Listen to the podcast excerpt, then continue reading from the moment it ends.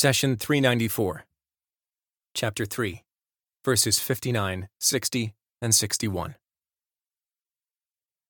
A Christian delegation from Najran, an area south of Medina in Arabia, came to visit Prophet Muhammad. They wanted to discuss some differences they had with the Muslims and the Jews. The disputes between the Jews and the Christians had a long history going back hundreds of years.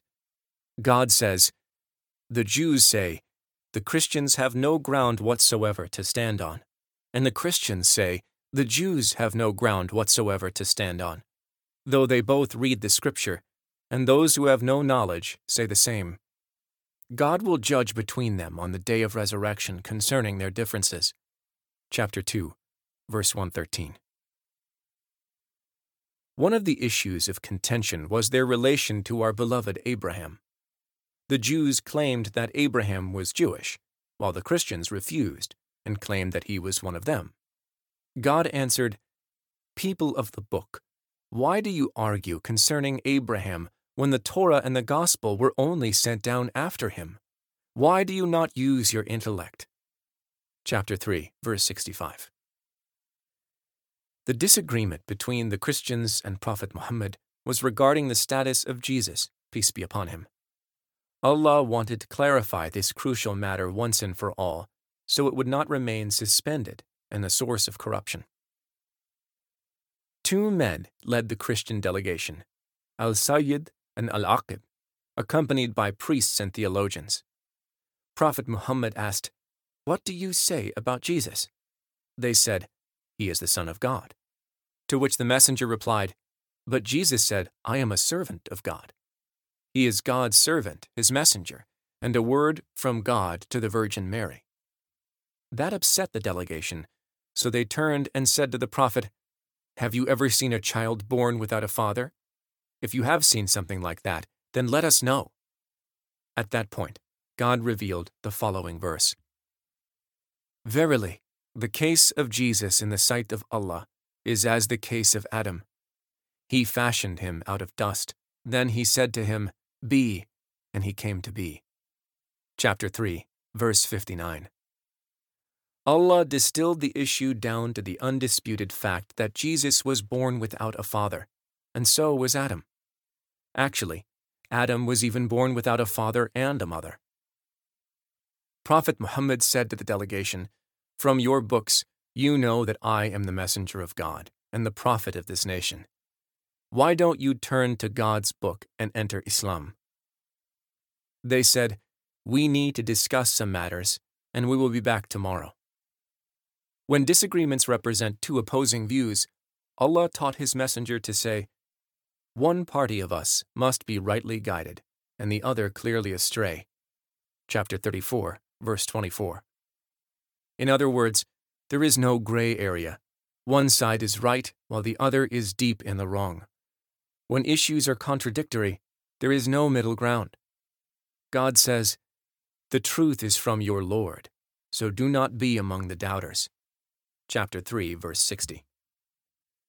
Most people view their religion through the lens of prejudice, not reason. That is why religious arguments are often fruitless. The truth comes from God in heavenly revelations, leaving no room for doubt. Whoever wants to appeal or argue should resort to God, who never rules unjustly. The next day, the Christian delegation of Najran came back to Prophet Muhammad and informed him that they stand firm on their opinion of Jesus and reject Islam. At such a point, there was no need for further evidence or argument. Allah taught our beloved Muhammad what to do when matters hit an impasse. He says in the next verse of Al Imran If anyone disputes this with you now that you have been given this knowledge, say, Come, let us gather our sons and your sons, our women and your women, ourselves and yourselves, and let us pray earnestly and invoke God's curse on those of us who are lying. Chapter 3, verse 61. Both parties were invited to bring forth their closest family members, women, and children for prayers and supplication. Here you may ask, why involve the women and the children? We answer that families are the closest kinships that concern each person regardless of their beliefs. In other words, when you turn to God for critical matters, bring along the people dearest to your heart. Many warriors in the olden times used to bring their families along to the battlefield. It meant to show the enemy that they believed in what they were fighting for and would never retreat. To pray earnestly is translated from the Arabic origin al mubahala. It is a specific form of supplication for God to descend his curse on the liar or the wrongdoer. Both parties would get together and then invoke their Lord, O Lord, descend your curse on the liar amongst us. This supplication carries absolute justice because only the true God can send down a curse, and those praying to the false God would lose. It is a plea to the irresistible power of the Almighty to act in the matter under dispute. When Muhammad, peace be upon him, suggested to the Christian delegation that they all resort to al Mubahala prayers, they said, Give us until tomorrow, and we will come ready. The next morning, they sent one of them to see what Muhammad was doing. Was he really prepared for this, or was it a bluff? They found him with his grandchildren, Al Hassan and Al Hussein, along with his daughter Fatima and his cousin Ali bin Abi Talib, peace be upon them all. Only a man with absolute conviction would come along with his family in preparation to pray for God's curse. The man returned to the delegation and told them. The leaders discussed the matter and decided against going forward with the prayers. They reasoned, We will not be able to pray for a curse. By God, no nation has engaged in mubahala with a messenger of God except that they were laid to waste. They later met with the Prophet and tried to settle the matter differently. They said, Muhammad, we will remain on our religion, and your followers will remain on your religion. We shall make peace with you that you will not fight against us, nor will you turn us away from our religion. We will also pay the jizya taxes twice a year. Perhaps they decided against it because they doubted their position. As for the prophet, he was sure of what God had revealed to him. The three verses under study present the perfect solution from the heavens to the Muslim Christian dispute about the divinity of Jesus. Allah gave the example of Adam, who was created without a father or a mother, to refute the argument that Jesus is the Son of God simply because he was born of no father. This argument did not come from Muhammad. It came from the Almighty, who is fair and has knowledge of everything. It came from God, the Lord of Abraham, and the Lord of the Jews, Christians, and Muslims. Thus, if you have a counter argument, then bring it against the Almighty, and pray for guidance and a curse against the wrongdoers. Is there a fairer process than this? God says, Verily, the case of Jesus in the sight of Allah is as the case of Adam. He fashioned him out of dust. Then he said to him, Be, and he came to be. The truth is from your Lord, so do not be among the doubters. If anyone disputes this with you now that you have been given this knowledge, say, Come, let us gather our sons and your sons, our women and your women, ourselves and yourselves, and let us pray earnestly and invoke God's curse on those of us who are lying.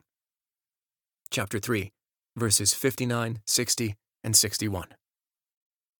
إن مثل عيسى عند الله كمثل آدم خلقه من تراب ثم قال له كن فيكون. الحق من ربك فلا تكن من الممترين. فمن حاجك فيه من بعد ما جاءك من العلم فقل تعالوا فقل تعالوا ندع أبناءنا وأبناءكم ونساءنا ونساءكم ونساءنا ونساءكم. وأنفسنا وأنفسكم ثم نبتهل فنجعل لعنة الله على الكاذبين